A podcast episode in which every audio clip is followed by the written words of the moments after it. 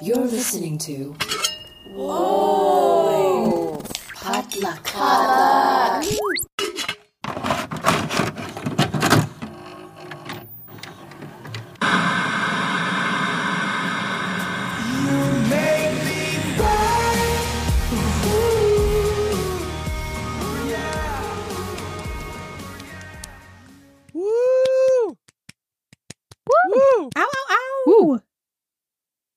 We made it.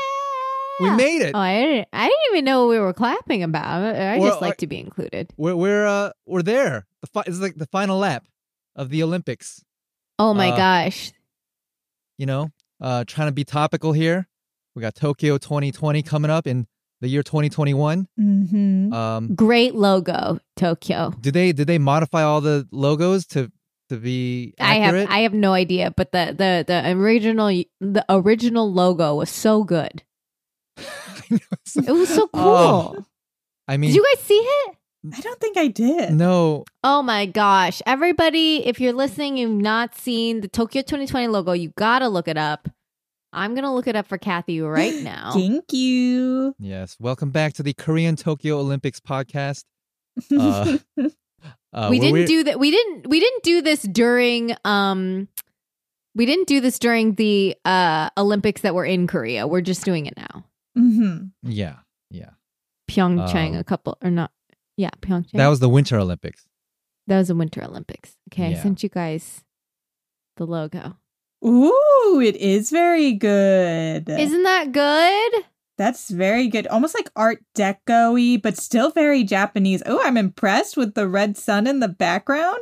I mean, it's just so good. It's the whole thing, you know? It's 2020. It's Japanese. It's Olympic. Yeah.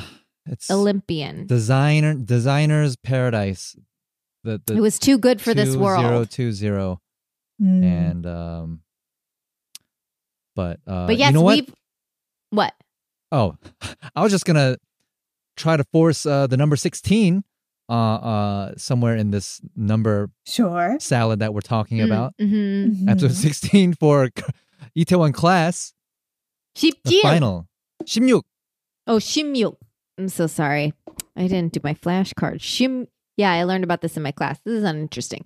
And I also read that on the screen it said majimak. Oh. Play. Yeah, you know what that means? Does that mean finale? Basically, yeah. Final episode. Final chapter. Boy, was it a doozy. Oh my gosh. I mean, truly a full movie. 1 hour and 30 minutes. Mm-hmm. I didn't even realize it was that long. Yeah, there was... Oh, I did, because it kind of like Lord of the Rings, and I think we did make this metaphor or this analogy for Secret Garden, but it did feel like it kept ending. I was like, oh, well, this is surely the end. Oh, no. Wait, no, this must surely be the end. I truly thought it was the end like 10 minutes in, and I was like, this is crazy. Yeah, it just kept going on. I wish I would have used like one small bit of logic in my mind, because if you would say to me, hey, Kim, do you want to sit at your desk, which is actually your kitchen table, and watch a full-length movie on your computer sitting in your uncomfortable chair? I'd be like, absolutely not. But I did not hesitate to sit there and watch this 1.5 hour long episode, which by the end of it, I deeply regretted. Yeah, it feels like when TV episodes are that long, there should be like whatever, a spoiler or alert or trigger warning. And it's like, this is a movie, like get your popcorn, get ready. You know? Get comfy, put your sweats on, you know, get on the couch. Yeah. Well, I think that was your warning when they said, 마지막 회. We just weren't tuned in. That was your warning. Cuddle up, get a nice cushion. I didn't learn that in Basic 8 though. I didn't learn 마지막 회. That's going to come up. What's the next level? Basic B. Oh, Basic B. Basic B. I see.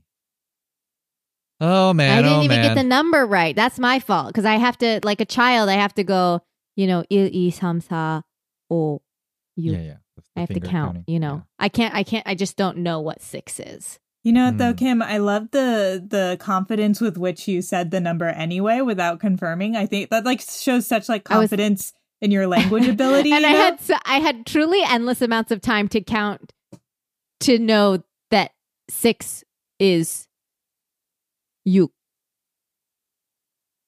Damn. But we got there. We got there eventually. This was all a test by my teacher. She's deeply disappointed in me. She's like, you didn't learn one thing. You should move on anyway. Do you think your classmates listen? Do they know about this? I have no idea, but this is our secret. If they do, then now they know that I can't count. They know that you can't count the first time, but they know that you'll also try again, which is the important thing. They know that you won't give up.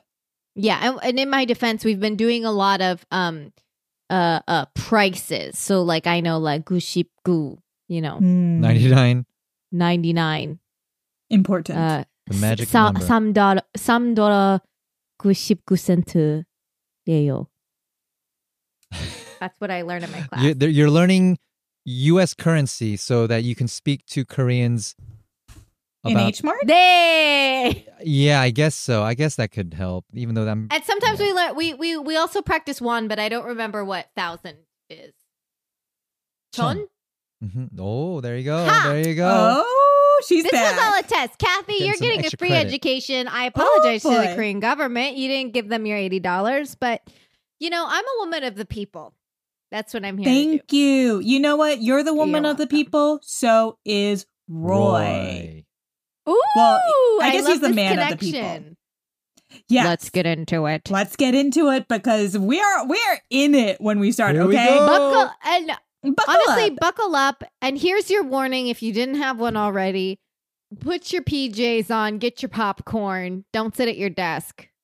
This is a movie, okay? This is a movie. With 12 endings. Yes. So we start here and Roy's on his knees apologizing, but he gets the last laugh, as we know he will, because he asks Daehee how he feels and gives this like full-on speech about how he followed in Daehee's footsteps to get revenge on Daehee, but seeing him now, he sees now that Daehee would hold his loved ones hostage just to get revenge, and that's not Roy's game plan. And that blows Daehee's mind. He turns into a zombie for the rest of that scene. Right. Well, because he's like, it's so unsatisfying to have a revenge moment and then have the person you're seeking revenge on being like, you know, I don't even care. I regret all the time I spent with you. You suck. You know, like you're not worth this. Yeah. He does turn it around. That final insult. Like, this is who you are. Ew. Yuck. I regret my 10 years of life following you in your footsteps.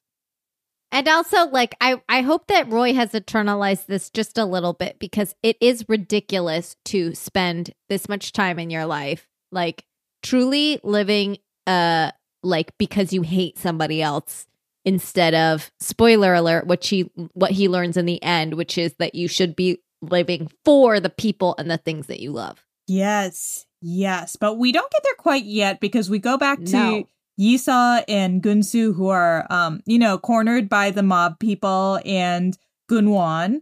And Yi-seo has more tricks up her sleeve because she picks up a shovel and makes Geun-soo pick up a pipe and says, okay, on the count of 3, we're going to attack. 1, 2, 3. And then Yi-seo drops the shovel and runs out of there. Insane. He's like, good luck. Yeah. Do your best. And then what is even wilder is Geun-soo is like, okay. And he starts swinging. Well, crazy. No, and then he acts like he's suddenly inspired and lifted up because the girl of his dreams was cheering him on. It's like, okay. Someone got hit too hard. Someone drank that Kool-Aid too much. Oh my gosh. I think if there's one thing that we can say about Geun-soo, it's that he has drank the Kool-Aid. And he'll drink anybody's Kool-Aid, quite frankly. He will. He drank his own Kool-Aid.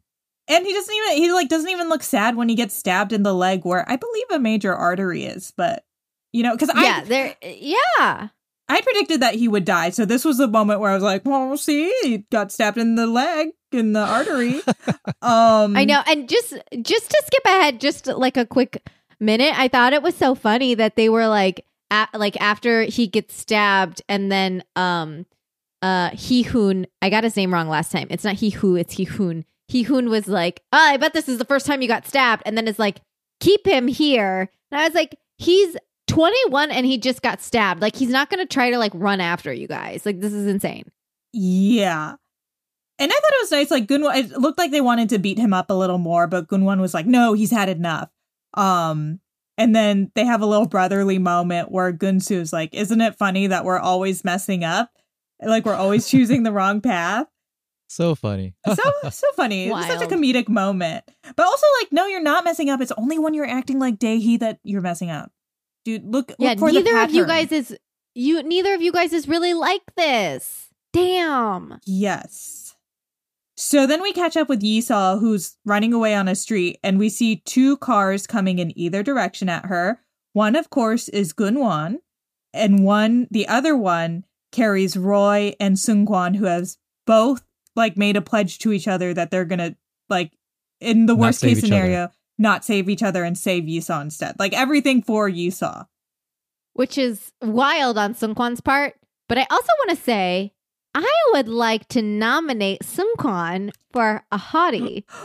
Oh! Because I was like, this is very, like, very hottie material here, Seung-kwon, because he's looking good, he's feeling confident, and he has this loyalty, which is, like, borders on, like, unreasonable amount of loyalty to Roy and to DanBam, and, like, it's a mafia level, like, loyalty there. Yeah, which, like, makes sense because he used to be in a gang, like, you know, he's been to jail, all these things. So, like, you know, I was just like, oh, Seung-kwon came out of nowhere. Yes, I will agree. I think he, like, comes into his own when he's, like, being violent, unfortunately, or fortunately. His true self. Yeah. His best self. He really glows, you know, when he's threatening someone. But Seung-kwon basically tells Roy to run away with Yi-seo, and he'll, like, stay and, like, fight off the goons and the mob boss or whatever. Oh, wait. Sorry, right before this, they're driving towards each other, right? And then Roy just says to Seung-kwon, like, gun it. That's not what he says, but he's, like, basically, like, run into them. And then Seung-kwon's just like, okay, and does it. Aye, aye, Captain. You know, some people, no shame in being followers. You know, like, sometimes you need to be a follower. I mean, again, like, respect to the loyalty, but it's just so wild. That's just like, hey, run our car into their car. Weirdest Mercedes ad ever. Yes. Also, they total the cars. I was wondering, was that an ad plug-in when they clipped each other? But I was thinking about for how fast it seemed like they were going. That the distance between those two cars after the impact seemed very, very minute. Mm. And the damage suffered on the Mercedes seemed very, very minimal. Right. And Seung-kwon even says the airbags work nicely. This car is amazing. Yeah. Which Passed is like, test. This is such a fucking ad. And you know what? If I had the money, damn it would sell me. Someone just has to pay us twice our salary and we can buy a Mercedes. No one's talking about the other car. What was the other car? We don't even know. We don't even know. And it disappeared. Shitty. I don't think the airbags deployed. It was probably a Daewoo. Well, you know. What is that?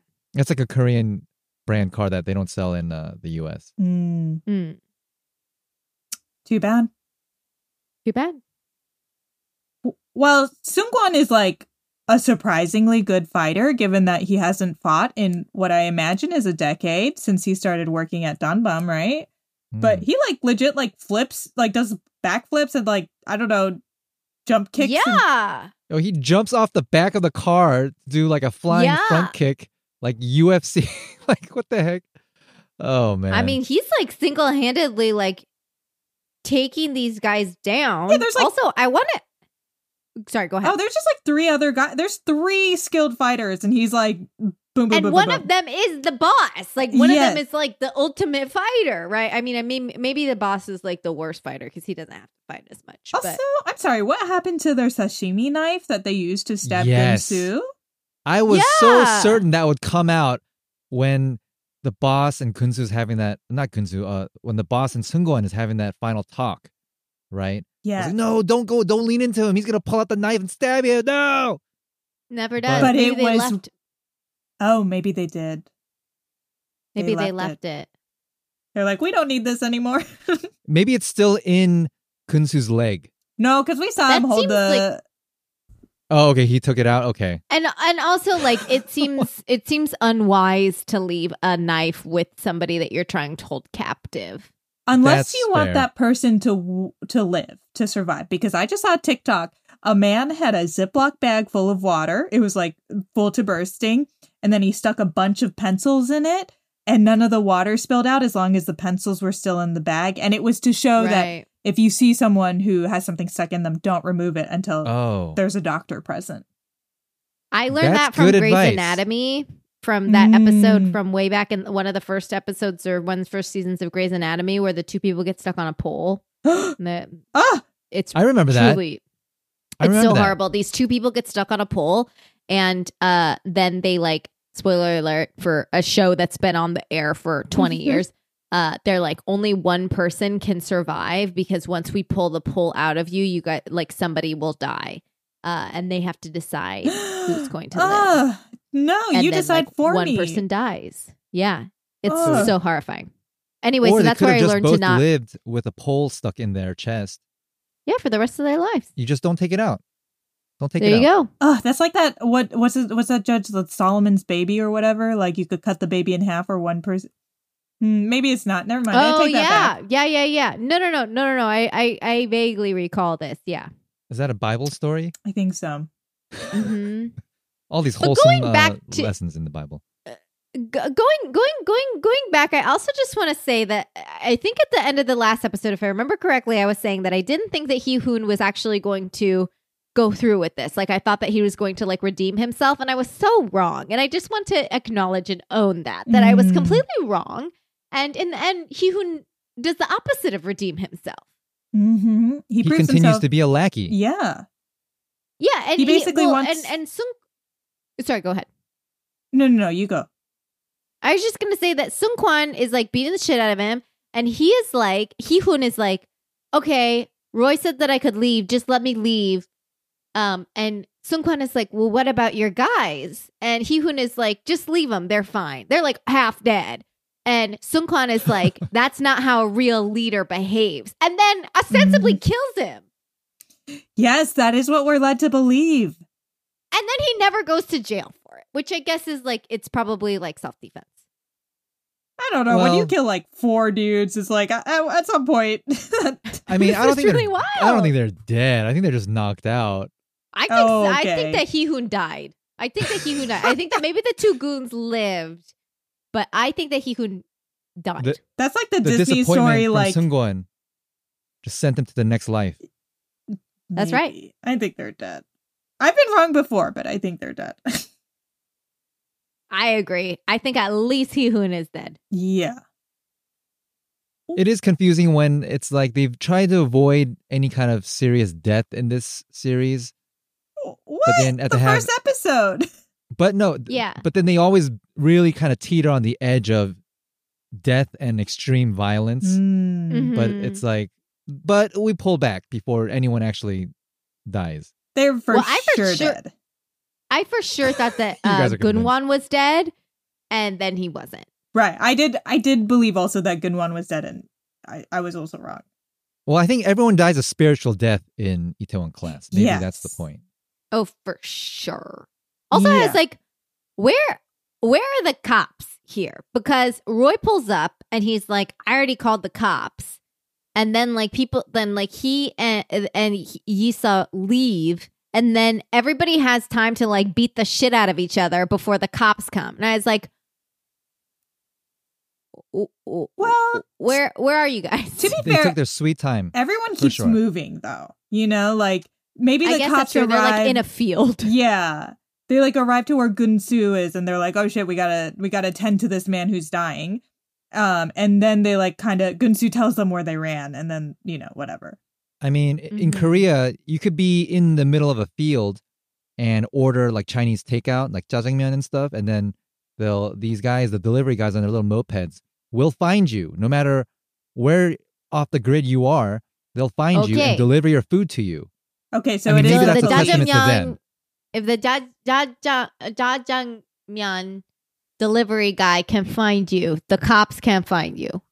Well, maybe the cops should take a lesson in finding things and people from the jjajangmyeon guys. Yeah, they need to get on a moped. There you go. Efficiency. Efficiency. How I justified it, though, with how the cops took so long is because I think because Detective O was there, or former Detective O, right? Yeah. So maybe Roy just called him up and then he was like taking a nap and he missed the call and then he woke up. It's like, oh, Roy's like, in trouble. Sorry, just saw this. Yeah. I was watching my favorite show. I'm so sorry. Let me call the cops right now. And let me put on some clothes. And then that's what happened. Then the cops have to wait for Detective O because he's in the car. It's a whole thing. Yeah, it's a whole thing. Yeah. You need to stay ready so you don't have to get ready. That's true. That's the moral. This is true. Police, I hope you're listening. Okay. You guys listening? So while that's all happening, Roy and Yi-seo, as we remember, are running away. But Roy is like critically injured. Remember, he like just got out of the hospital after like internally bleeding and being unconscious. So they have to after he got hit by a fucking car. Yeah. So they have to stop running, and that's when Roy confesses his love to Yi-seo. And of course, I'm still like, where is this coming from? And it's like also it's like, have a sense of fucking urgency. You guys are running for your lives right now. Like, just like assuming that you'll still be alive at the end of this night, do it then. Yes, because of course Geun-won catches up to them in his car, and Roy throws like a rock to like, you know, basically take him out of the car.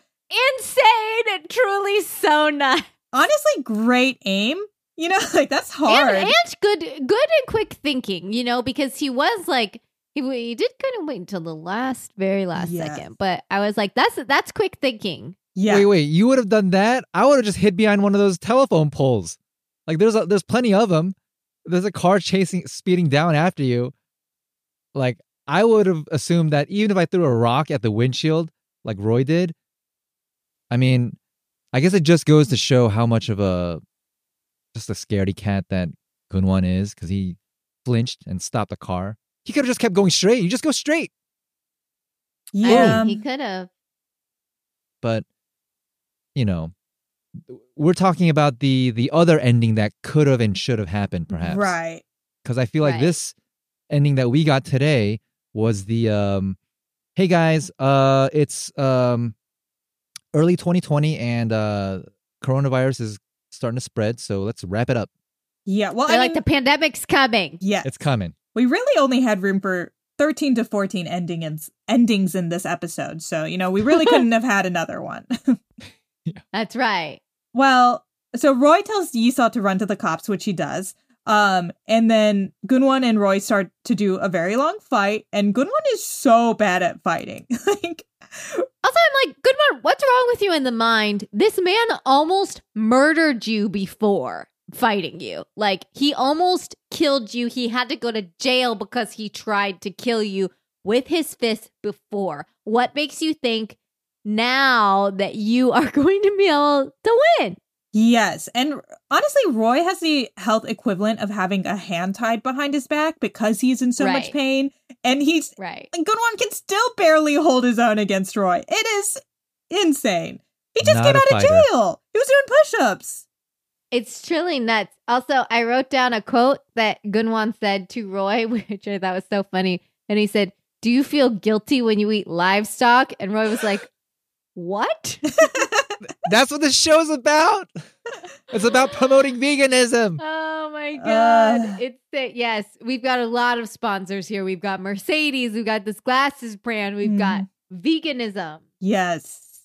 We've got Geun-won just wanted Roy to stop serving Korean barbecue. That's it. Oh my God. This could have been over episode one.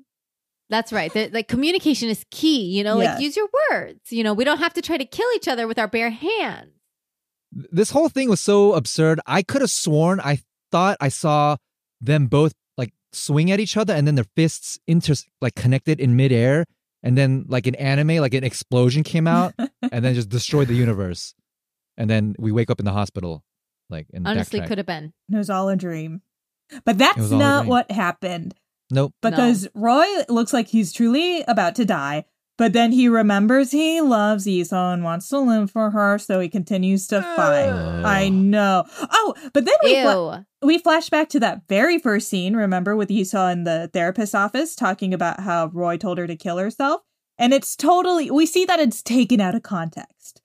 Because Roy is saying if Yi-seo thinks her life is so repetitive, she should kill herself. But in his opinion, life can be repetitive, but it's also like filled with fun, spontaneous moments as well. And that's like what you live for or whatever. Right.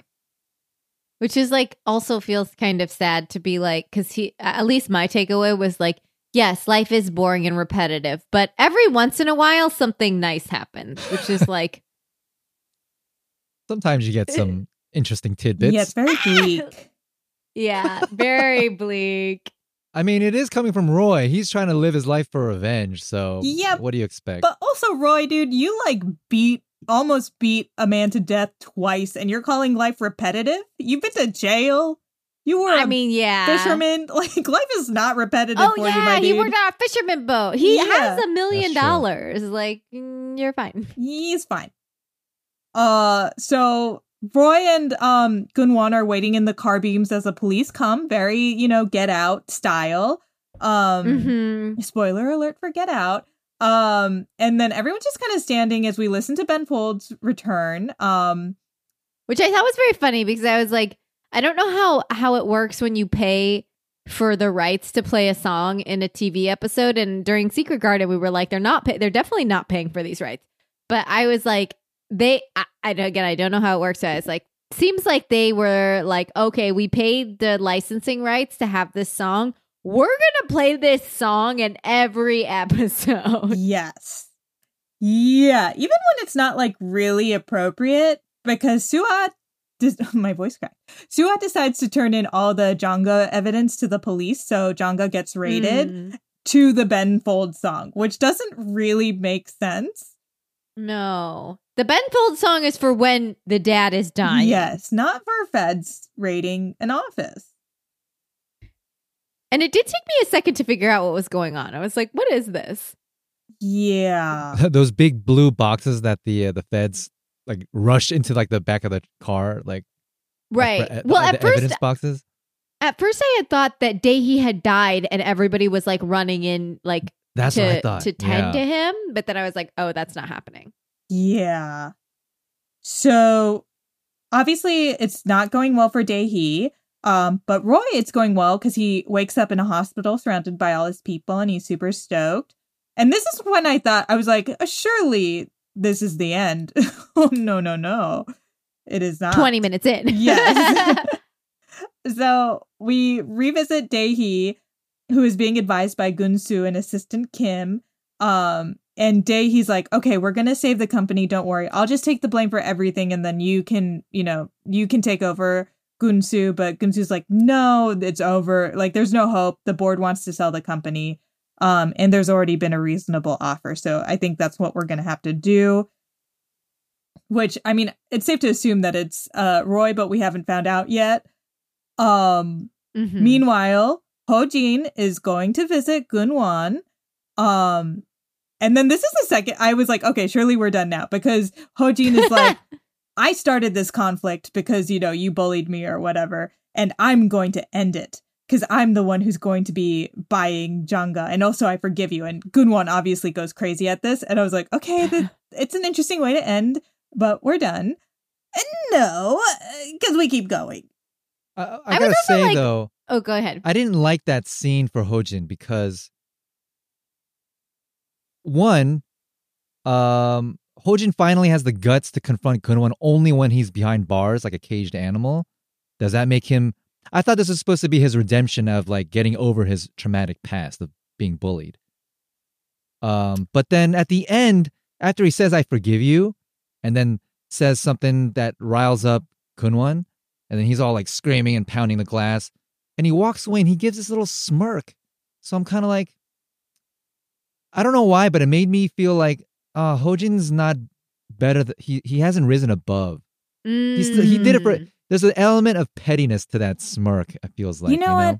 I love that you said that because everyone who gets their comeuppance in this episode definitely like deserves it to a certain extent, putting that in air quotes, but it didn't make me feel good to watch. Yeah, not at all. No. Nothing. Yeah, no.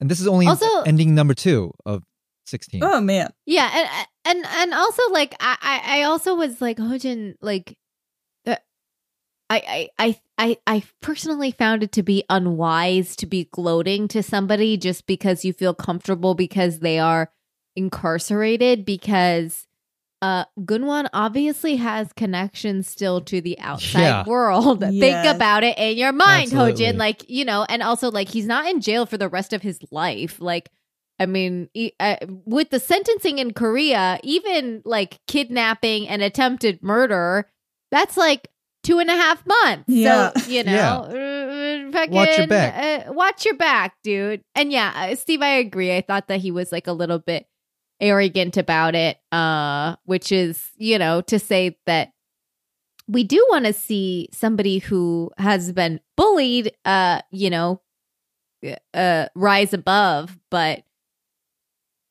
I don't know. It's not for this season or not for this series. It felt a bit like the writers were trying to like put a bow on that. And I was like, I don't think we really needed to. Yeah. Unless it was the ending, which it was not. So it was not. They should have had somehow have Ho-jin confront Geun-won before. And have Geun-won be like, no, I'm still making this decision. Yeah. But that's neither here nor there. Look, COVID's coming. Writers are like, okay, let's get through this. We gotta wrap. We're hearing about something's going on. Yeah, because we're back with Haewon, who has not aged in the last 4 years. They really should have recast this role. Fascinating, very distracting. Yeah. But basically, Kang and Oh are saying goodbye to each other because Kang's moving back to Seoul to take over Jangga. And that would mean that they can't be together because they're not going to do long distance. So I was like, oh, well, why don't I offer you a ride to Seoul? And she's like, okay. And that's supposed to be the end of that. But they didn't solve anything. They still work in 2 separate cities. Right. I did like, though, that it's like rich woman level 1000 is to be like, okay, driver, you go ahead and take my bags in this car and I'll cram into this produce truck with the man that I love and his daughter. Who hasn't aged. Someone call a doctor for her. Who has not aged. We've got a real Benjamin Button situation here. It's, I'm concerned for her. But we never see her again. Goodbye, Haewon. And also, I was also like, God, even this couple, like, over the last 5 years or whatever it is, even Kang and Oh have been dragging their feet on. They're just going to be coffee buddies for the rest of their lives. Yeah, obviously that's not what either of them wants. Just talk to each other. Speak. Oh, speaking of talking, oh boy, is Roy getting yelled at by Yi-seo's mom. It's very fun. Woo! I really like this moment, I gotta say. I loved the mom in this scene. I was like, I aspire to be this mom 1000%. Yes. She's basically mad at Roy for not looking after Yi-seo and putting her in danger. But at the end of that confrontation, Roy calls her mom and she's cool with it. So we're like, okay, you know, they're fine. We don't. Yeah, she's like, I have to lecture you because you did something extremely irresponsible, but ultimately you're rich, and that has been my pathos this entire season. Yeah, so exactly, we're gonna move on from this. So meanwhile, Daehee is not giving up, no matter what Geun-soo tells him, no matter how many investors refuse to back him. He even goes so far as to call Lone Shark Grandma, which, oh my gosh, I was so happy Miss Kim was doing okay. I know you guys were very sure she was, but I honestly was not.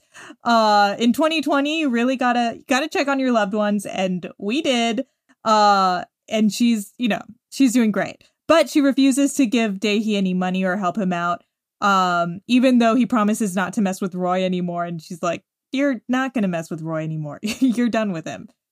Right, because he's going to die. Yeah. So it's not being said like in a way that's like, oh, you know what? I'm going to reform my behavior. Like he's going to die. So that's why he can't bother Roy anymore. Right. She really puts him in his place. Yes, because she also says he needs to talk to Roy. I mean, that's implied, but that's basically what she says. Well, she also says, why are you still in business? You've lost your value. That's not how businesses operate. Like, you're nothing to me now. It's like, oh. Yeah. Yeah. So well, cold.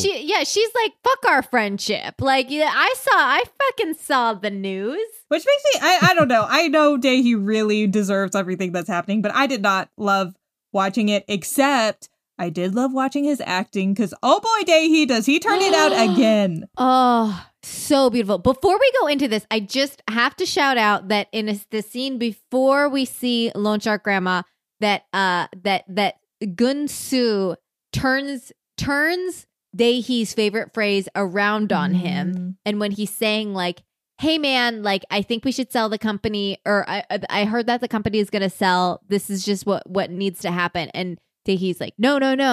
And Geun-soo is like, the strong prey on the weak, and we're the prey. Yeah. We become the prey. And I was like, fuck you, Daehee. There you go. I feel you. I don't know. I still felt sad for him, but I feel you. No, I don't feel sad. Okay. I'm like, you suck. You're bad. You're a bad person. Great actor, though. Great actor. Oh, my gosh. Truly transformed into an old man before our eyes. Yes.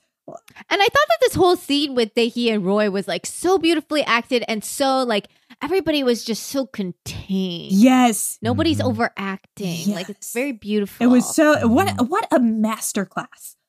Ooh. Truly. Yes. I hope the actor who plays Jang Daehee does offer a master class. Oh, I would. How to be an old villain. Oh, man, I would attend it in a second. He like, the levels on this man. He goes from up, down, and back again. He's not playing. And you know who does age in this series is Daehee.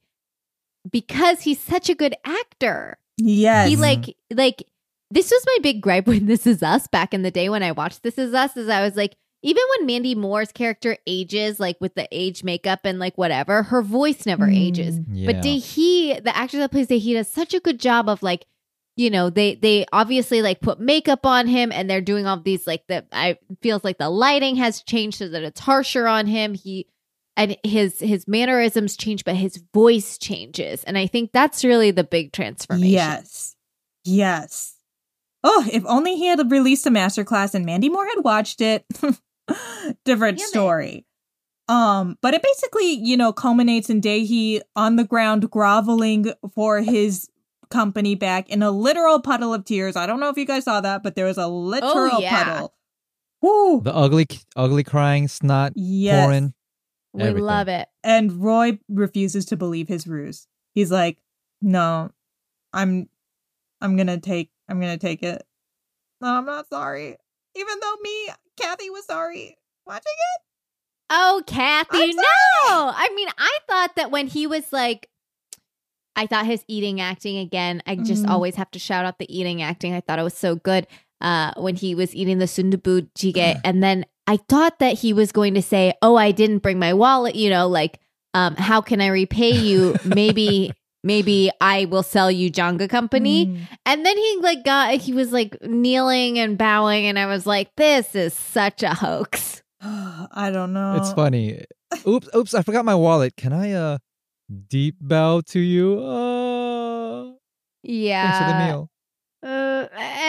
And he also, I really hated this. He was like, can you forgive me? Can you forgive me? Like, because he's going to die. And I was like, it's not fair to ask people for forgiveness just because you want to feel absolved of the like literal crimes that you've committed. Like, take some what's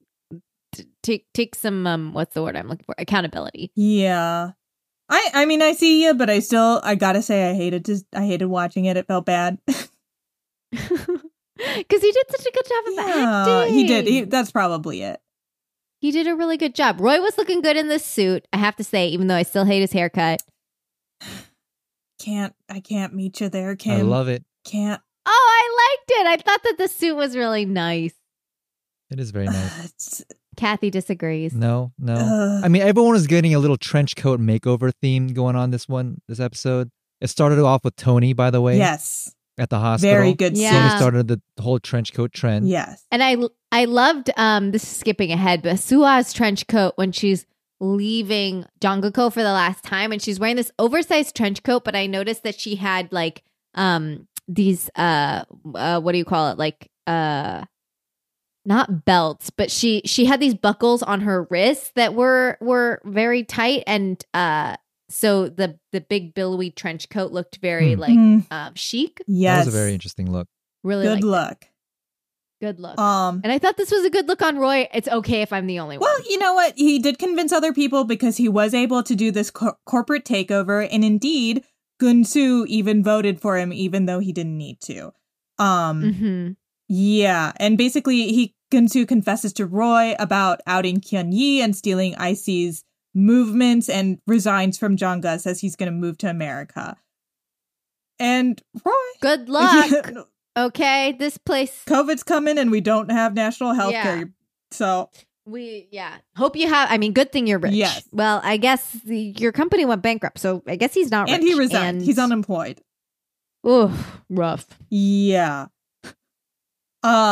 Meanwhile, Soo-ah calls Roy and, tells him she submitted the evidence. And she says that she did this to return Roy's father's payment, like the loan that Roy's father gave to her for college, because she promised, if we recall, to pay him back threefold. And Roy says that he thinks it counts, and they part as friends. And Soo-ah says she's very happy now that she can live her life for herself. Which, girl, why not do that earlier? It's only been 15 years. Yeah. But I thought that was a really nice way to tie up that story. Yes. I really liked that. Yes. And also she was calling Roy from the dad's grave, which I thought was really thoughtful. Yes.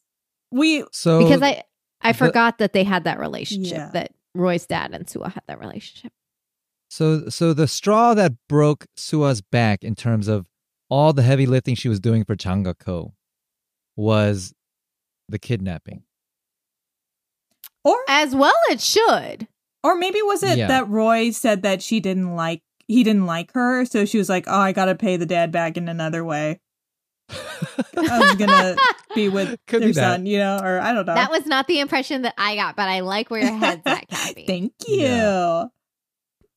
Yeah, because she was totally cool with the embezzlement and slush funds and all the other white collar crimes. Clearly, right? I mean, again, I don't believe that she has just been like covertly collecting this information over the years. No. I just simply don't believe it. She was too much of a company man. Yeah. Company woman. Which, Assistant Kim had confronted her in the hallway and says, "Hey, whistleblower, or are you going to get a job?" And they had that little dialogue. Yes. And she's like, and then, not to worry. Spoiler alert. And I really thought for a second that because Assistant Kim is like, "Didn't you know?" And then what he does say is, "I'm a salary man." But I thought he was going to reveal that he was somehow related to the Jongs in some way. But it didn't come to that. That would have been too much. That would have been the alternate version, director's cut. Yes. Yeah, I'm actually Geun-soo's father or whatever. That's the 17th ending. Would have been fucking wild. Well, we got some more endings to plow through because we're back at DanBam. And boy, Tony had a whole ass girlfriend we never met.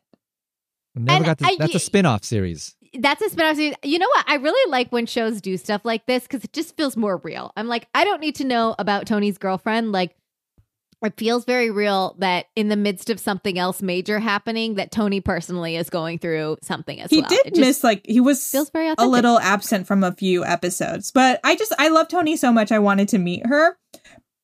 But that's fine, I guess. And then an American couple comes in and Tony speaks in great accented English. At least on my dubbing, it was accented. Really?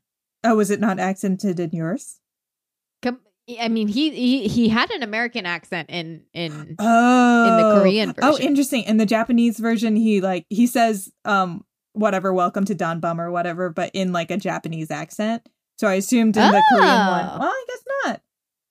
Huh. No, he was like, "Hello, welcome to DanBam," in a complete no accent. And also, I thought that Seung-kwon was being a little bit racist because when the couple came in, he kind of hid, and I was like, "Don't be racist, Seung-kwon." Yeah, we'll just chalk it up to his aversion to speaking English. Sure, yeah. But also, it's so insane that Tony learned English that quick. I mean, I guess maybe it was 5 years, but Again, well, I'm not doing too good. Maybe it was his girlfriend. I did hear it's helpful to have a partner who speaks the language and only the language you want to learn. Kind of forces you. Good motivation. So I hear. Yeah. Okay, maybe I will make my partner, who's not Korean, learn Korean. He's much more proficient with languages than I am. Maybe he can become better than me. Ooh. And then I can learn it that way. I love this 15-year plan. Thank you so much. I did think the first time I tried to learn Korean, I was like, I wonder if I have some sort of an innate ability genetically. Yeah. Do you know the answer is no? I don't. Oh. Well, maybe it'll kick in, you know? I don't think so. Okay. That's all right. Well, Geun-soo apologizes to Hyun-yi, which is good because that's who he needed to apologize to. And she punches him, and Seung-kwon gives him the faintest slap, which is so funny after you saw him kill four men with his hands. In cold blood. Yeah. Yeah. And then he goes to Yi-seo. Geun-soo goes to Yi-seo to apologize to her. He doesn't apologize to her. That was by accident. That was just, he was trying to avoid her, actually. Right. And then he ran into her anyway on that little bridge. Right. And then she apologizes to him for manipulating him or like whatever, making him believe. Yeah. In my mind, I was like, Yi-seo, you should be apologizing for fucking leaving him in a warehouse like lot to die when you ran away. Yes. Where's the apology for that? Hey, sorry, I abandoned you with a gang and you got stabbed, maybe next to a major artery. Yes. But that doesn't happen. That's for ending 20, which we don't see. But we do see is Hyun-yi and Yi-seo going up to a very trendy restaurant, new restaurant, to spy on it. And it is none other than Soo-ah's new restaurant. And it's like an Italian restaurant. It's like a very weird choice. Yes. And I just want to say, quick interjection, I just love all of Hyun-yi's outfits. She's got these like cool hats. She looks very chic. Love it. Yes. And then Yi-seo does this thing that's kind of ugly, I didn't like, but she like pushes in Soo-ah's face that she's dating Roy now. It's like, Soo-ah's over it. Soo-ah's meeting new chef people who are very beautiful. Soo-ah doesn't need Roy. Yeah. It's very childish. Yeah. Maybe the recurring theme of Itaewon Class is everyone's still kind of learning class. Ooh. In this classroom of life. Okay. Itaewon Class is the classroom of life. Yes. Mm-hmm. Well, no one seems to have it except for maybe like Lone Shark. Actually, I don't know. Who's the most classiest person in this show? Hyun-yi. I think Hyun-yi and Tony. Yeah. Yeah. Who? I think I'd have to agree. Speaking of Hyun-yi, she's like full on dating Seung-kwon now. They like go to the movies. I loved this little scenelet. I thought it was so sweet. It was very cute. I really liked it. I don't know if they're dating. I think just leaving it up to suggestion. Like, hey, but maybe. That was a date. They might not be like in a relationship, but that was like for sure a date. It felt like. Yeah, I think that Seung-kwon was trying to ask Hyun-yi on a date, but he's too shy to be direct about it. And Hyun-yi was like, cool. Yes. Pulling a Detective O movie. I hope you have educated yourself. Wanna maybe get a coffee. Yeah. Yeah. Maybe. Yeah. Okay, but the next one for sure is a date because it's Roy and Yi-seo, and they like go on a date. They say that. They're on a date and she tells him that she's what will stop making his nights bitter and he made her life full and that they love each other and they kiss and Roy can finally be happy. Except they're really shy about holding hands. They're very shy about holding hands. I mean, that feels like a cultural thing, though. It also feels like, you know, Roy said earlier in the season that he had never been kissed. Little does he know that he actually had been kissed. Yes. Not okay. No. Also, Yi-seo keeps calling him boss, which is really weird. Yeah. You got to separate those two lives. Yeah. We've got to take ourselves out of this. Oh, but then we get to see all the DanBam friends hanging out on the roof while Tony's releasing his new single. And oh, I loved it. It was great. And it's not Ben Folds, I have to be honest, but it's still good. And then Roy in a voiceover says he finally has had a sweet night, which is very nice. Which is very nice. Hmm. Oh. Steve, you're not convinced? Are you guys satisfied with this ending? Which one? I mean, as a collective whole, generally speaking. Yeah, but I feel like I'm walking into a trap. Not a trap. I just feel like I'm watching a gymnastics event at the Olympics. And, you know, they work so hard, these gymnasts, to have this perfect posture. And they're strutting about the beam and doing flips and cartwheels. And then at the end, we all know that the important thing is also really going to be the landing. You do the triple somersault in the air and you have to land it. Otherwise, if you do a little whoa and your foot slips and then you pretend like nothing happened, it's kind of silly and the judges will remember that. And then they'll be like, no, docking you like 0.3 points, you know, whatever. So you don't... So I feel like this is kind of like you that. You don't think it's they like stuck the landing? I don't think they stuck the landing. Why not, it's just though? Very... Like, for example, so many things. But... To be fair, I don't have really an alternate. I haven't really drafted up a different edition of these endings. I'm just still hung up on how weird I still feel about Roy and Yi-seo sucking face when knowing how they started, and I feel like somehow Soo-ah was just this kind of like weird bystander that they set up to make it seem like them two were going to be together, Roy and Soo-ah. Yi-seo still is all obsessed about making Roy happy, you know, despite seeing a therapist who probably was telling her otherwise, that you can't make other people happy and don't kill yourself, you know? Seung-kwon still, I mean, he doesn't know how to dance still. He still wants to go clubbing. I don't know why he doesn't just go... You know, the only happy ending here is for Tony, which I'm glad for. But Tony broke up with his girlfriend. That's how we leave. He's dealing with a breakup. Oh. But the new single is about to drop. That's and right. Maybe, that's great. The artist inspiration. Maybe he's going to pull an Olivia Rodrigo, and this is going to be the moment of his career. The breakup's going to lead to this like crazy popular album. Oh my God. Great album. I'm obsessed. I likewise. It totally took me back to high school. Steve? Steve doesn't think it stuck the landing. Damn. Okay, this is bothering. This might be my OCD thing, but in the final shot of Yi-seo, and they do the whole bokeh thing with the blurry background light, lens flares and stuff like that. There's like two giant specks of dust on the lens, and it's glaringly it just sticks out at you. It ruins the smooth color palette behind Yi-seo. You know, we're in this like dream like state, like, yeah, it's happy ending. Except for the dust that no one seemed to bother to check on the camera. Pay attention, camera ops, we're watching ya. Guys, we're watching. I mean, and I was watching off of an iPad. If I can see that, how much bigger is that on a TV? I mean, I must say, I didn't notice this. I also didn't notice it. Wait, was it dust on the iPad that I was watching? Maybe. Steve, the dust could be on your iPad. Okay, Steve. I don't know. I was like scratching at the screen, like, what is this? I mean, yeah, I agree with you though, Steve. I think that everything they tried to button everything up so nicely, and I really didn't feel like it needed to be.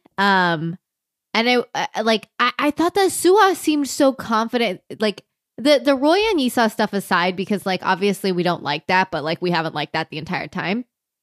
But I thought that Yi-seo seemed so confident, or not Yi-seo. Soo-ah seemed so confident and like strong with her new restaurant, and so I didn't love that in the end they were like, oh, the button for her is that she meets this like very attractive chef. You know what I mean? And also, that was the spoiler that I kept saying, like, don't look at IMDb too far because you'll see a spoiler. And it was for that guy because it said it said chef at Soo-ah's restaurant. So I knew that at some point Soo-ah was going to get her own restaurant, which I did feel was like, it's a mild spoiler, but I was like, I don't love that. Yeah. I don't love that I saw it. Huh. But I just felt like everything was like too buttoned up, which is like, you know, it's a Korean drama. And I also thought it was very funny that they tried to like, they ended it on like Yi-seo and Roy, and they were like, so it was like such like a lovey-dovey like romantic moment. But I was like, this wasn't actually a rom-com. So are you guys trying to put the bow on it as it's like, oh, it's a rom-com. Look how sweet they're holding hands and whatever. It's like, we've watched humans and chickens be murdered in cold blood with people's bare hands in this show. So we don't need to pretend like we can put like a little shiny bow on top of it. Like, it's okay if it's a little messy in the end. Yeah. I mean, you know what? All in all, at the end of this, episode 16 of Itaewon Class, I'm reminded that, you know what, this is a Korean drama after all. And part of what it means to be a Korean drama is sometimes these landings just don't stick. But we were on a ride. And at the very end, we get off. We still have terrible kissing. Yi-seo, where Roy and Yi-seo are on their date. And Yi-seo teases him to kiss her. And so he does. And then her lips are just sitting there, like, not moving, or just kind of like, it doesn't even seem like she wants to be kissed. Yeah, that wasn't. She's kind of like, I will give you that kiss was objectively bad. But I gotta say, I really liked the ending. I thought it was wonderful. Yeah. All right. Okay. Who does the Hottie Award go to? Oh, I really procrastinated on Hottie March Madness, and by procrastinated, we're still tallying the I haven't even started. No, I think we all need to make a final nomination for who the hottie is. Oh, so out of all of it, we have to choose one person we think is the hottie. We have to choose. We all should choose. And maybe what we'll do is we'll wait until our wrap up episode. Okay, give us time. Okay. So we'll all think on this in our little minds. But I think that we are like, I think that we're about 50-50 on liking the ending. Because I didn't hate the ending. I just thought that it was a little too clean. So it feels like it's forced. Like 1.5 for we liked it, 1.5 for we didn't like it. Like, whatever. I'm not going to dig into the details of why, you know, Soo-ah, who was working on the corporate side of things, why is she now managing on the front? Does she really have the skills? But she managed the restaurant, remember? She managed the pub. Mm-hmm. Yeah. She managed the Itaewon pub of Jangga. All right, fine. Yay, we win! Also, I really liked that it said an end credits scene will follow. They were really leaning into like, we want to be a Marvel movie. Yes. Here. Yeah. Don't leave the theater. There's an end credits scene. Did the first Marvel movie do that? Yeah, it was the falafel, right? Oh, no, I don't think they told people. But they were eating like shawarmas or something. Yeah, they went to a restaurant. Well, I don't know.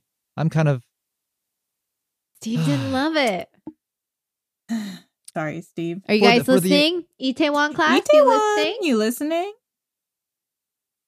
I mean, I definitely would like to check out Itaewon in person sometime soon. Wouldn't we all? I'd love to travel. Oh, get me out of here. I mean, it does seem a little bit busy for my personal taste, but sure, I'll go for a little bit. Go have a dinner there, have a drink there. Take a photo by that wall with the angel wings on the side. I think that's better than the front-facing wings. Simply must. In LA. Mm-hmm. Like, side is better. You look cooler, kind of. You look less goofy just sitting there facing the I would say it depends on how sharp your angles are. If you got a little soft face, you might want to go full on. That's true. Yeah, it probably depends on the model. Mm-hmm. That's true. As Tyra says, know your angles. Oh, know your angles. I do not. Don't either. So can someone tell me? Yeah, I think it's 0 for me on both. Well, okay, then Any final thoughts on this final episode? Ooh, should we rate it, or maybe we'll do this in the next episode? Let's not get ahead of ourselves. Yeah. Let's not get ahead of ourselves. I don't even know what we're going to talk about in the next. We're doing a wrap up. We're going to talk the whole time about who the hottie is, the one hottie to rule them all. The one hottie to rule them all. And honestly, it's the hottie from Secret Garden. It's just simply not a contest. Oh, the hottie contest pans beyond. Yeah, it transcends one seasons. World of secret, transcends dramas. We'll tune in next week, find out who the hottie to rule them all is. Well, thanks for. Oh wait, I have one last thought. Uh huh. Well, maybe I could have saved this for next week. I was just surprised that we didn't see more people die. Yeah, they're trying to avoid actual death, even though many people come to the brink of it. Right. We never even saw Daehee die. Oh yeah, we didn't see him die. The only person that I felt died that we didn't watch die. The only person that we watched died was the dad. Right. And then the only other person that I think did die was Hee-hoon. So it just seems out of proportion for the level of violence that we have witnessed. Poor Hee-hoon, I suppose. No, he's fine. I don't know. We gotta go that far. Should have brought his knife with him. I don't know what he was thinking. I mean, rookie mistake. I could have sworn he was going to pull it out. Rookie mistake, or he could have left. He could have left when Roy said, "Hey, you can go." Yeah. Woulda, coulda, shouldas. Woulda, coulda, shoulda. Well, if you're listening, thanks for joining us on this journey for 16 episodes of Itaewon Class. Signing out. I'm Steve. I'm Kathy. I'm Kim. Have a good night. Or good day. Have a sweet night. Sweet night. Have a sweet night. Yes. You make me back. Ooh, oh, yeah. Or should we sing the Ben Folds song? I don't know the word. That's it. Sun. I am a bird. Wearing a brown polyester shirt. I'm a big fan. I love Ben Folds. I don't care. Roast beef. I love Ben Folds too. I don't know this song. I only know the roast beef $9.95 part. I don't know why that sticks out to my head. $9.95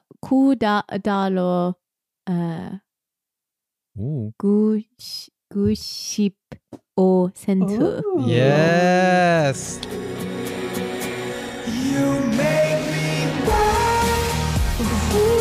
Thanks for listening to the Korean Drama Podcast. Our producer is Marvin Yue, and our executive producers are Will Choi, Phil Yu, and Joanna Lee. Follow the Korean Drama Podcast on Twitter @KoreanDramaPod, and if you haven't, give us a rating and review on Apple Podcasts or Podchaser. The Korean Drama Podcast is part of the Potluck Podcast Collective, a collective of Asian American-hosted podcasts featuring unique voices and stories from the Asian diaspora. Learn more about Potluck and our fellow Potluck podcasts at podcastpotluck.com.